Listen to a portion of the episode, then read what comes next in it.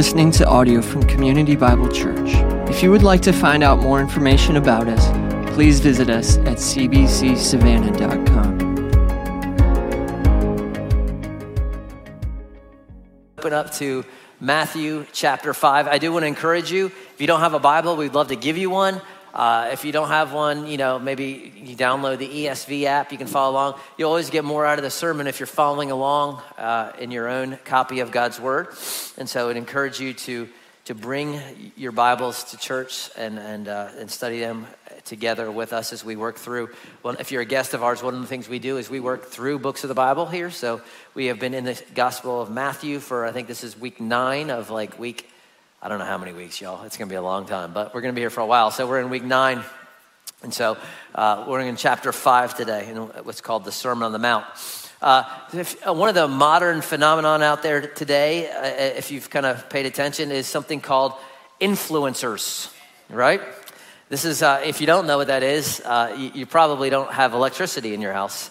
Uh, but influencers are folks that, because of their platform or because they have kind of formed this little niche that, they are experts on, they have uh, followers on social media, and advertisers line up to get and pay lots of money to get these individuals to influence you to buy their product, to do what they do, to buy their shoes, whatever it is. And so, you know, all you have to do is have an Instagram or a Facebook or a YouTube, and you can identify these, these influencers. And uh, so the number one influencer, or number one influencer on YouTube, individual, not like a company or whatever, is a guy, my kids follow this guy named Mr. Beast. Mr. Beast, right? Mr. Beast is richer than you are, and he will be forever richer than you are. He is a, I think he's 23, 24 now. He got famous because in, in 2017, he counted to 100,000 in one sitting. Uh, it took him 40 hours. Uh, you, creative, I guess. I don't know. But you can watch this video online. I actually scanned it this week because I'm not going to watch it 40. It's actually a 24 hour video because YouTube doesn't let you have more than 24 hour videos. He literally goes one, two, three, four, all the way to 100,000. And by the end, he's like, hmm, 9,000, He's almost comatose, but he got all these followers. And then he thought, oh, I got all these followers. So he did it again. He did from 100,000 to 200,000 and he did it again. That took him 50 hours. And now he's got like 80 million followers and makes like $50 million a year. And so probably worth it, but he's known for giving away lots of money and doing all sorts of things. He's, he's an influencer. If you have little kids, you probably are familiar with Ryan's World. I wasn't familiar with Ryan. Ryan is a 10 year old who his number one video, get this, has 1 billion 81 million views. Okay? His mom is a genius, is what she is. Ryan is 10 years old and has his own Macy's Day parade float who is last three years. He's got a some superhero he created. He's got a show in nickelodeon. He's got this on amazon. He's 10 y'all. 10 years old. Makes like 40 million dollars a year okay? Because he's an influencer. Now all the you know nerf and all these people want ryan to advertise their toys. And then you have instagram and you know the number one influencer or fo- person uh, individual followed on instagram is actually instagram which seems very self-serving of them. Uh, but number two is ronaldo soccer player makes a lot of money playing soccer, and a lot more money on Instagram. Uh, number five is The Rock, which I kind of like The Rock. Number 10 is The Beebs, which I could care less about The Beebs. But these are influencers. And advertisers pay them to get you to buy their stuff, to do what they do, whatever, to influence you towards action. That's an influencer. Today, we're going to see that God wants some influencers not to buy some shoes, not to get rich, but he wants some influencers and who they are and what they do and why they do it. That is what we're going to talk about today in Matthew chapter 5. Started the Sermon on the Mount a few weeks ago. Uh, remember, the Sermon on the Mount is called that because Jesus is sitting on the side of a mountain, very creative.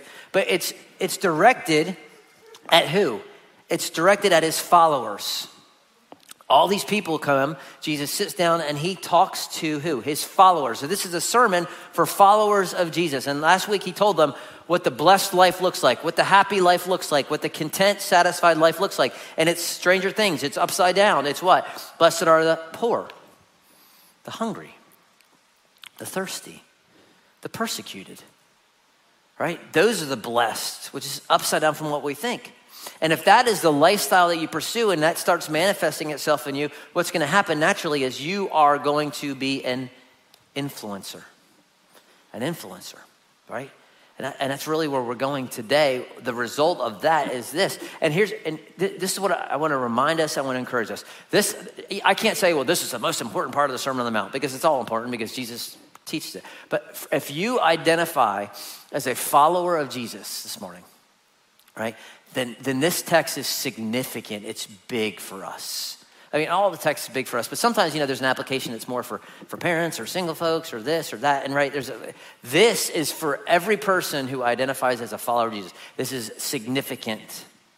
You need to understand what God says about being an, an influencer, right? The, the who and the how and the what for. So let me read our text, just four short verses, familiar to some of us, and we'll unpack it together. You, verse 13, are the salt of the earth. But if salt has lost its taste, how shall its saltiness be restored? It is no longer good for anything except to be thrown out and trampled under people's feet. You are the light of the world. A city set on a hill cannot be hidden. Nor do people light a lamp and put it under a basket, but on a stand, and it gives light to all in the house. In the same way, let your light shine before others, so that they may see your good works and give glory to your Father who is in heaven. So he starts off and says, You are the salt of the earth. And in the Greek text, this is super emphatic. It literally reads, You, you are. You could translate it, You and you alone. Yes, you. If you're like, I don't know if he's talking to me. Yo, I'm talking to you. You are. You have something, Christian, that no one else has. You can do something, Christian, that no one else can do. He's talking to you. So you say, Who are the influencers that God wants? You are. You are the influencers. You don't have to have 50,000, 100,000 followers, but you are the influencers. And He said, You are the salt of the earth. Now, what's that mean? It's obviously a metaphor, it's a figure of speech. And when, you, when you're studying scripture, if you want to understand what the meaning is, don't always jump to, what does that mean for me? What does that, what does it mean for me? But we jump there, and sometimes when we jump there, we miss the meeting. The first question you ought to ask is, what did it mean for them? What did it mean to, for, to be salt of the earth in, in 33 AD? Right? What does it mean for them? What's that? Then you can say, okay, in light of that, what does it mean to me? Because you can push the metaphor too far. You say, oh, I'm salt. I'm from the north. What are we using the salt for in the north? Well, we when it snowed, we cleared the roads. So God wants me to be the road clearer, making it safe for everybody else. That's not what he's saying. Okay? That's not what he's saying. And salt was used for multiple reasons then and now. Salt is uh, typically a off-white or a white color. And some have said, well, salt means it's, it's pure, and, and so the church is supposed to be pure. Is that true? Yes. Is that what Jesus is talking about? Probably not.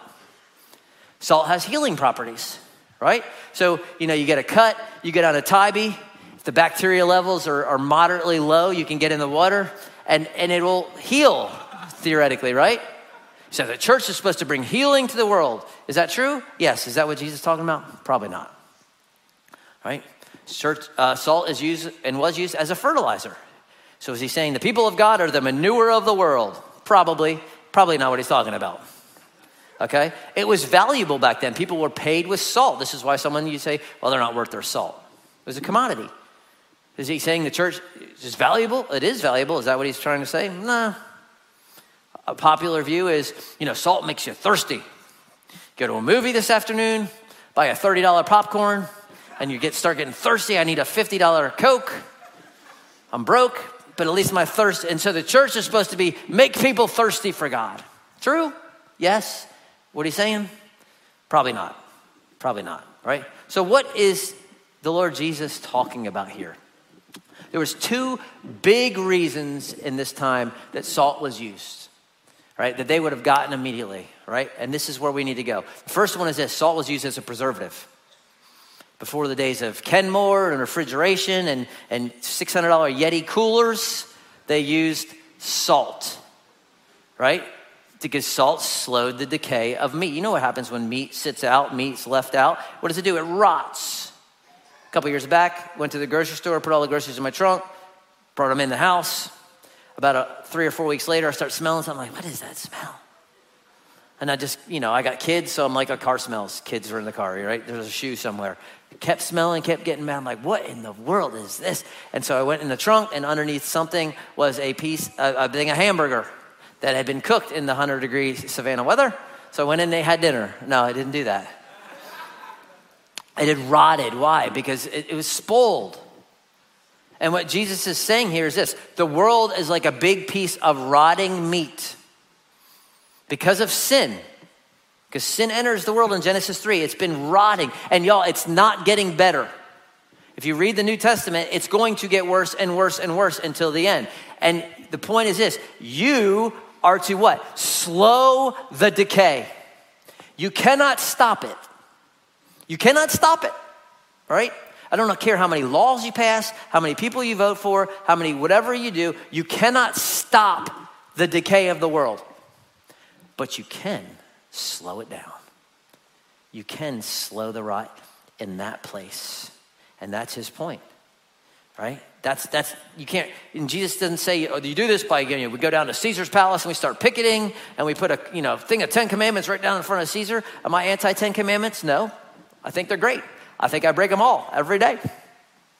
Right, putting a block with the Ten Commandments in front of a school does not change the hearts of people. It doesn't slow the rot. You know what slows the rot? Is Christians living out the Beatitudes in the middle of the world. That slows the rot.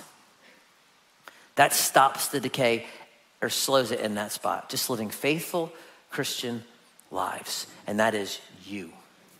You are the preservative. You slow the decay. And also, the second reason it was used, same as now, is as a seasoning, right? He doesn't say you are the sugar of the world, you're the truvia of the world. You're the salt. Because there's something about salt that is distinct, right? You put a little salt in something, it has some bite to it, right? You can tell immediately. There's a, a huge difference between salted chips and unsalted chips. One has no purpose, and the other one is good, right? One should never have been invented. Because there's something that about it, you taste that salt immediately. And Jesus' point is when one of my subjects is in the mix, you notice it. There, there's something about it. There's some bite, there's some flavor. And, and this leads to an observation, and it, it's pretty clear that Jesus wants his followers in the mix. Salt is no good if it stays in the shaker, right? That's the point. He is not saying everyone just stay in the shaker and hide. The church is real good about salting the salt. Let's salt each other. Oh, yeah, salt, salt, salt, salt, salt, salt. You know what happens when you have too much salt in one place? The Dead Sea, death, right? So he says, no, you get out there. The point is, my, my followers are in the mix. They're, they're seasoning, they're preserving. That's the idea, not hiding out and talking about how bad the rotten world is. Out of the shaker, slowing the decay, bringing seasoning. You don't need 10,000 followers to do it. It's just small things. You spending time with that lonely person, praying for that person. It's a little bit of salt, a little bit preserving, right? You have time reading with your children at night, pointing them to the Savior. You're slowing the decay right? At the office, someone's making fun of this person, you stop it. Someone's lying about this, you end it, right? That's slowing the decay.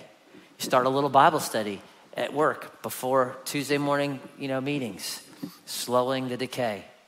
On a business trip, you refuse to go with those guys to that specific place, and you encourage your buddy who's married, who's on the fence, to stay back with you, slows the decay this couple that, that you know, this young couple that's struggling in their marriage and they're thinking about d- divorcing, you, you meet with them, you encourage them, you pray them. It slows the decay. Spend some time mentoring kids in this neighborhood that don't have folks helping them with their homework. It slows the decay. It's standing up for truth. When your boss tells you to do something that's, that's you know, not kosher, you're like, I, I can't do that. Add some seasoning. Right? That, it may not change the world, but you stop the decay in that spot. You slow the decay. It's saltiness.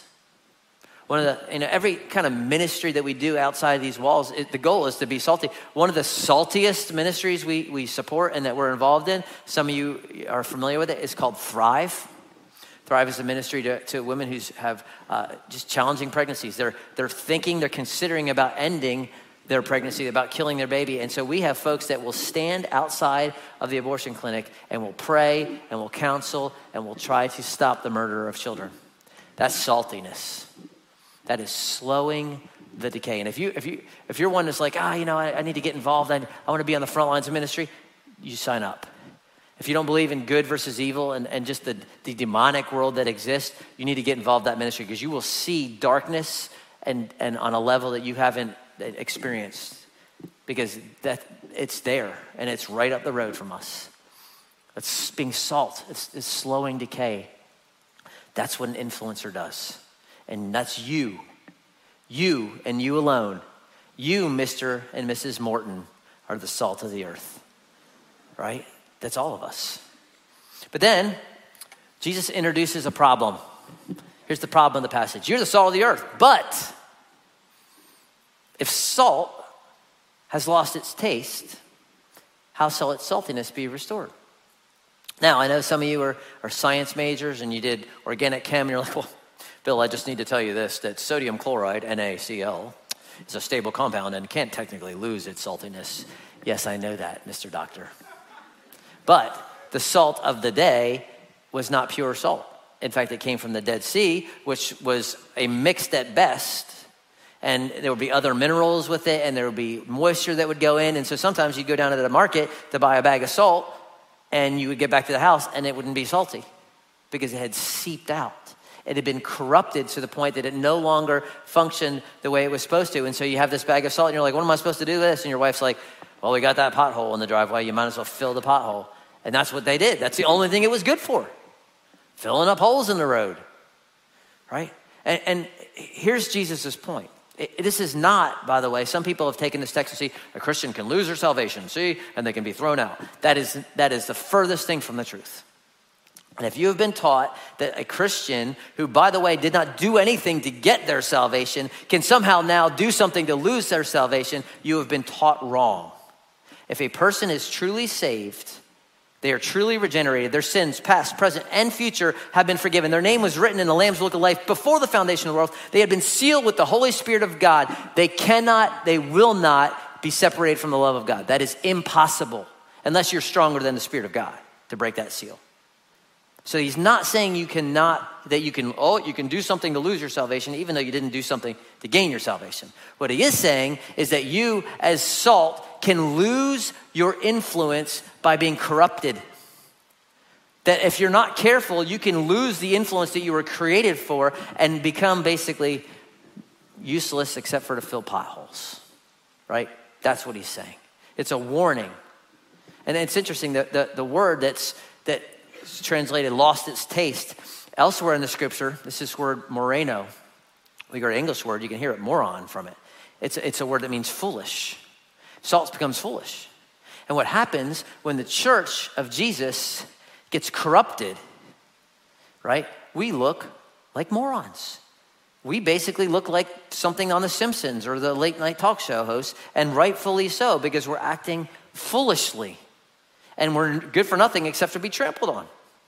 So I was at one of my uh, son's basketball games last week, Christian school uh, versus Christian school, JV middle school basketball game. I have to clarify, there was no NBA scouts there, okay? Uh, the, the, Lakers were not sending, uh, you know, someone like, we need to go check out this game in Statesboro. I mean, just something big is going to happen, right? And so I'm at this game, and this lady behind me, was losing her mind, and her husband. Fortunately, they were on the other team, and they were Presbyterian, although I think they were closet Baptists, but that's another story. And she was, three seconds, that's three seconds rough, it's terrible, terrible. I mean, this is a game where most of the kids are learning to dribble. Okay, I mean, bounce pass, chest pass. It was very, you know, okay. And she was losing her mind. And I almost said something, and I never say anything because, and you know, everyone's, oh, but you're the pastor, you should say something. So I don't. But I was almost a bit like, lady, come on. But she, it was unbelievable. And I thought she was yelling at this ref. This one ref was like 23 year old, looked like a military guy. And, and, and he would run by and she'd be like, terrible, terrible. And I'm like, this poor kid. He's making like $12 an hour doing this game. And, and at the end, I was thinking, man, I hope that she doesn't go to this church. And I can tell you, if that referee's not a believer, he ain't gonna ever go to this church and he ain't gonna ever send his kids to that school because I wouldn't. And I thought, that's what he's talking about. Salt, it loses, lost its saltiness. looks foolish, look ridiculous. And Jesus says, don't let it happen. Don't let it happen. He said, how do I not be, how do I not lose my saltiness? How can I stay salty? Let me give you just a couple thoughts real quick. Number one, stay in community which is why we do community groups, which is why some of you really need to be in community. Because what you need to be, and it's in a place where someone has, you've invited them to say, hey, if you see something in me, and you don't just do this to anybody, but you know where there's relationship, and it should be your, maybe your spouse first if you're married, and then some close friends. But if you see something in me that you need to call out, you need to do it because there's something about sin that is blinding. It's like blinders on a, on a horse, where, and the more you're in it, the tighter it gets, and the tighter your view gets, and you cannot see. Now, you can see everyone else's sin, but you can't see yourself. And you need someone who's going to be like, you know, you were a jerk to the kids. And you need to be able to hear that. You, you've been showing up to work late every day, but you ain't late at the golf course, but you're late at work. You need someone who's going to be loving enough to tell you the truth to rebuke, to encourage, and you need those relationships. You were, you were created for those relationships. And that's a way that we can keep each other salty, right? You need that. Here's, a, here's another one way we can stay salty. Don't be in such a rush. Instant gratification. We live in a culture of instant gratification. We're in a rush for everything. Some of you are going to go to the Publix on the way home, Food Lion, and you're going to buy some lunch and you're going to look and there's going to be six rows open you're going to be counting. Okay there's four people in that row there's two in that one there's five in that one. And you're going to go to the short well there's a, there's a lady she's going to write a check i can tell she's going to write a check i'm not going there. And you're and you're like okay maybe i should go to the uh, under 10 how many how many things we got honey? We got 12 oh they won't know they won't count all right? And you're just trying to get out quick because we're in a rush. You're going to go to a restaurant there's going to be a well that's about a 10 minute wait. Oh, 10 minute wait, my gracious, let's go somewhere else. By the time you park and leave, you would have been sitting, but now you're gonna go another place, got a 15 minute, and you're gonna end up going home eating peanut butter and jelly because you're in a rush. Don't do that in the spiritual world. Sometimes we give up too quickly. We're like, oh, if I, have tried this and, and it didn't work in two days, and fine, that's done. No, you gotta, you gotta press into that. Growth takes time. And if it took 15 years for you to get into that mess, it's not going to be two days and you're out because you did a quiet time and you prayed. And maybe God delivers in that quick, but it takes time to grow. Do not grow weary of doing good. In time we will reap, is what Galatians says. Don't give up so quickly. Right? It's just like, you know, if you're trying to lose weight, you're like, I need to lose 40 pounds, gain 40 pounds over Christmas. Well, you're not going to like eat a salad and go for a jog and then get on the scale and be like, all right, it should be over. No, it's going to take you some time to work through that. Took you time to get into that. And we give up too quickly and we're like, whatever, I'm done. Don't, it's a way to, to be a pothole filler, not stay salty. Here's another one be careful about substituting head knowledge for heart knowledge. Right? Just because you know it doesn't mean you're doing it. So you might be in three Bible studies a week and doing all this stuff, and all, that's great. But if all you care about is making money and you treat your employees or employer like trash, what good are your Bible studies? You might as well sleep in. Right? You, you, you got Christian radio on, I'm listening to podcasts, I'm doing this, I'm doing this, I'm going to Bible study fellowship, I got all these things, but I'm still uh, looking at pornography and I'm treating my kids like junk. What good is it? Right? If we're substituting uh, the mastering of concepts for obedience, then we're missing it and we'll, be, we'll lose our saltiness. Right? And we see this in church, right? So statistics say that Christians give an average of 3% of, of their uh, giving per year, I mean, their, their salaries. 3%. That's, that's what the Christians give. You spend more on that than on your cell phone and Netflix, I guarantee you. Right? But the average Christian gives 3%. We know that it's good to read scripture, it's good to pray, it's good to set time apart to be alone with God. But you know, Cobra Kai just dropped season four. I gotta, I gotta binge that. Oh, and I got this show. Our screen time is seven hours a day. Our prayer time is six hours, six minutes a week. We know, but we don't do. We know we're supposed to be kind and be gentle and forgive, but man, that referee missed the call. That was a reach.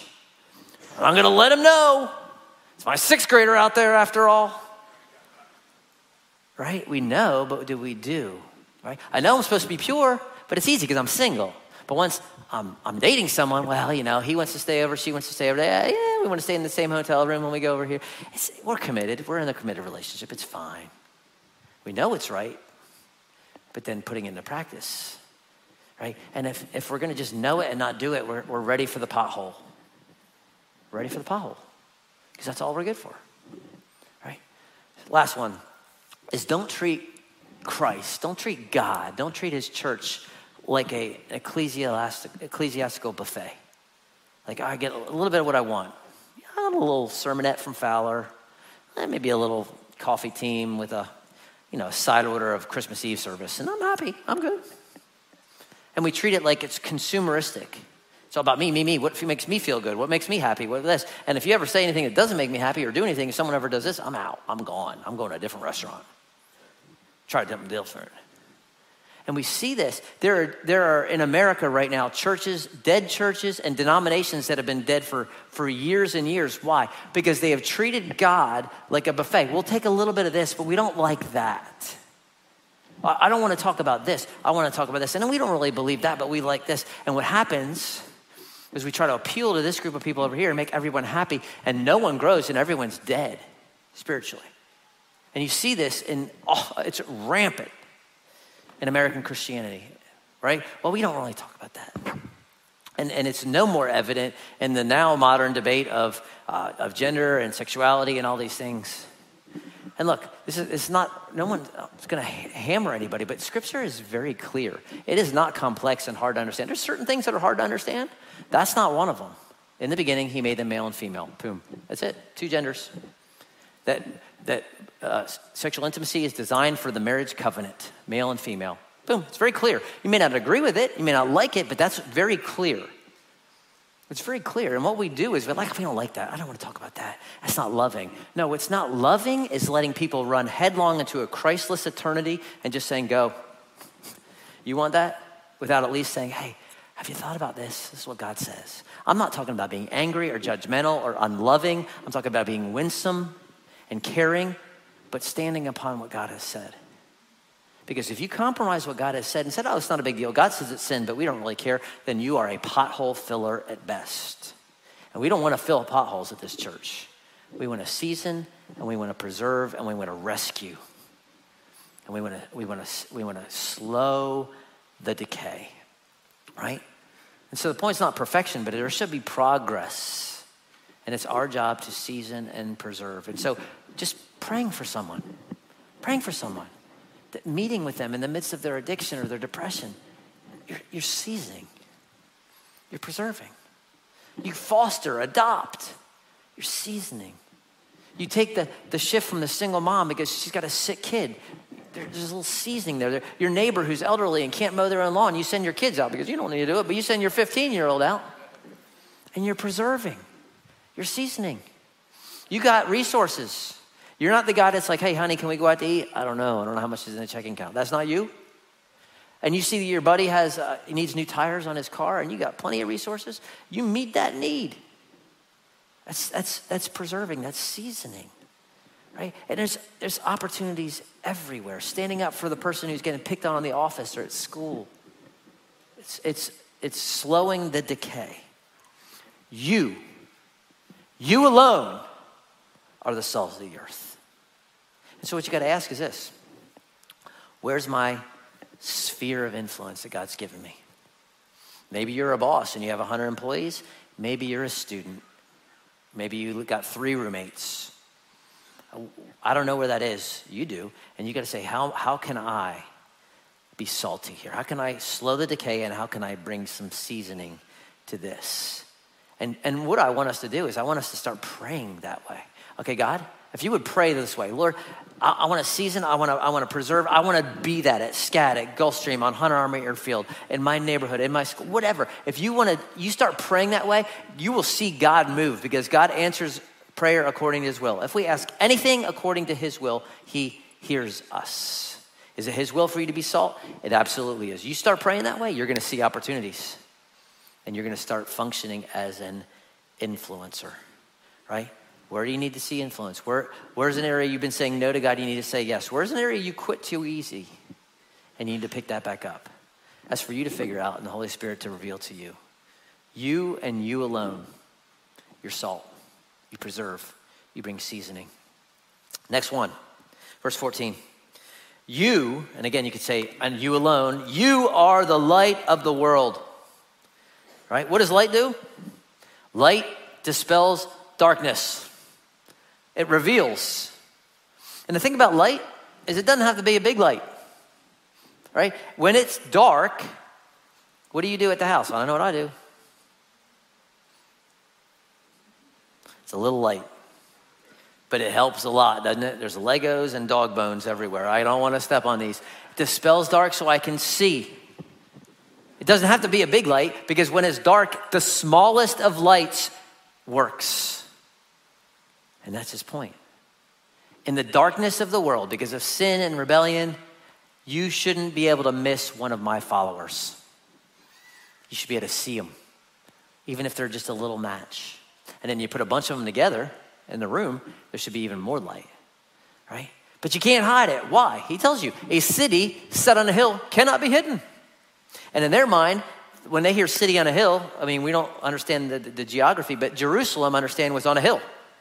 You, that's why it's always in the Psalms, you're going up to Jerusalem and you're coming down from Jerusalem because it's on a hill. So when they think city on a hill, they're thinking Jerusalem. And if you're a mile, two miles, if you're down in Bethlehem, which is down the road, you can see Jerusalem because it's on a hill right? Because a light on a hill, you can see it. It's just here, for, for a kind of modern understanding, you've taken that flight, most of you, if you've ever flown, from Atlanta to Savannah. It's like a 12 minute flight, right? It takes longer to get to the runway than to land. But you take, and it always leaves at like 10 o'clock at night. And you get on that plane and you get up in the air and you can see Atlanta. Why? Because there's light. And then there's no lights until Macon. And then there's no lights until Savannah. There's literally like nothing in between Atlanta and Savannah. Lights, and you see it at night. And then Savannah, oh, we're almost there. I can see the light, right? Because you can't hide light in the darkness. That's Jesus' point. Can't hide my people. And then he uses another illustration they get. Nor do people light a lamp and put it under a basket. No, you don't do that. Right? You put it on a stand. And, and the lamp he would be talking about, familiar to them, looks like something like this. This was their lamps, little oil lamp. And you can understand why you don't put a, a basket on it, right? what's going to happen? You're going to burn the house down and you're going to waste the oil, which is valuable. It's not what you do. You don't put it under a basket, hide it under a bushel. No, I'm going to let it. Remember that little song? Yeah, it's good theology. Right, because you're going to let it shine. You're going to put it on a stand. Why? That little lamp is going to light the entire room, enough for everyone to see. And that is his point. And then he makes the application. In the same way, should underline that. In what way? Just like a city, just like a lamp. In the same way, let your light shine before others. Okay? And she, okay, what does that mean? What is my light shining before others? He tells you, so that they may see your good works and give glory to your Father in heaven. Your light is the good works that God does through you. And what are good works? It's just what Scripture tells you to do. And I love that he doesn't say, let them see your great works. Because there's a temptation. I don't have, nobody cares about what I do. I'm just a nobody. He's not asking you to do great things and move to here and give a million dollars and part the Red Sea and call down fire from heaven. Just good works. What does Scripture say are good works? Love your neighbor. Help clean up their yard after the latest windstorm and pick up moss and throw it in a pile. Good work. Brother needs something? You mean a need? Being honest with your parents when all your friends are lying. No, I'm not going to lie to my parents. I'm going to tell them where I'm at. They say, be home at 11. You're home at 11 and not 11.05. It's a good work. Right? It's, it's simple, not cheating on your whatever. You wrong someone, you apologize. You mess something up, you own it. Don't lie about it. You say, I will fix it. I will make it right. I, I spend time with, with kids that need help by teaching them soccer, teaching them to read. Right? It, it's I can't afford this. I don't just put it on a credit card. I save and then I buy it cash so I'm not enslaved at 23% interest. It's good works. I mean, there's a bazillion good works. I can't even, I could sit here for the next 10 years and tell you good works. You figure out what is the scripture commanding you to do simply in your life. And he says, do that in front of people. I know there's some of us like, well, didn't Jesus say one time we're not supposed to do things in front of people? Yeah, give, fast, and pray. Do those in secret so that your Father who sees in secret will reward in secret. It's coming up in a couple weeks. But these things are purposely supposed to be done out there in the world because the salt gets out of the shaker. But the, look at the reason, and this is the why behind influencing. This is why we influence. It's not so people are like, he's a good dude. That's a godly man. Look at him. He can quote scripture like, you know, the Apostle Paul. Ooh, ooh, wow, ooh, right? It's not so you be seen. It's so that they see your good works and do what? Give your give glory to your Father in heaven. See, the thing about light, light doesn't bring attention to itself, right? It, it, it, shines something else. You're not like the light's point is not to so you look at the light. You, you, look at our lights up here that aren't even on, ironically. Uh, no one's like, ooh, big, ooh, round, ooh, right? You, you're you looking at what it reveals. The point of the light is not to point itself to the light, it's to point somewhere else. That's the point of you. It's not to bring attention to you, it's so you do something. You're like, uh, my parents said I'm going to be home at 11, I'm going to be home at 11. Well, why do you do that? Because I, God says for me to honor my father and mother. And it gives glory to your father. Why do you, why is your family always together and you always do things and you like each other? You know why? Because God says I'm supposed to influence my children and I want to love them and I want to raise them up in the admonition of the Lord. Why don't you go out with us and do X, Y, and Z? Right? Why don't you do that? You know, because God says I'm supposed to do this and I want to honor him. Why do you work so hard? You're here on time, you stay late, the boss is a jerk, you respect him. Why? Because I'm supposed to work heartily as to the Lord rather than men. God is my boss and I'm trying to honor him. You're giving glory to your Father who is in heaven, right? And you're shining a light. You're pointing people to him and you're being an influencer. That's what we're talking about. And that's what Jesus is talking about. And here, here's what I would say for us the goal. What if, ask, ask yourself this question what if in 2022, every single person in this room, watching online, first service, you just influence one person for the kingdom? Just one. One person, right? Where you are, you know, you're praying for an opportunity to have a gospel conversation, you, to share your story, what God did in your life, to invite them to your community group or to, to church or whatever. Just one person in 2022 that you would be purposefully uh, praying for them to understand who Jesus is and what he has done. What, what would the impact if that happened every year of your life? Maybe you're 30 years old and you live to 80. 50 people that you impact for the kingdom. Think about that. And what if those 50 impacted one a year or just even one in their lives? Uh, just think about how multiplication takes place. This is why 12 men, 12 apostles impacted the world. Why? Because they just they had influence. They pointed people towards God their Father who sent the Son to pay the penalty on the cross for their sins so that they could have an eternal life with Him. But, but if you're not thinking that way, you might be filling a pothole. And I'm not saying you have to be Billy Graham and bringing people, but, but influencers influence. And Jesus says, that's you. You. My, my, you're not the JV team, y'all. The church of Jesus is the varsity team. You are the plan. The, the church is what that brings the manifold wisdom of God. You are plan A. And if you're not, engaged in that, then you're a pothole. You're filling a pothole, right? So who, who can you start praying for?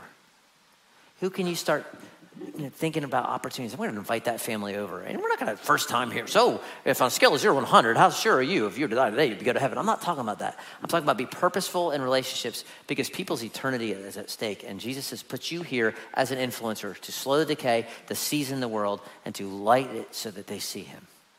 That's what we want to be. That's what we're doing. And then the, the reasoning, C.T. Studd in his famous poem, he was a cricketer, which is baseball's kind of sister, I guess, right? Some of you, there you go. There you go, Sam. Yeah, like, he knows cricket. He's from India, so that's, that's your sport right there.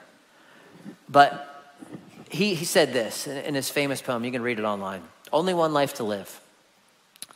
Twill soon be past. Only what's done for Christ will last. And when I'm dying, how happy I'll be if the lamp of my life has been burned out for thee. See, that's it. That's, he got it.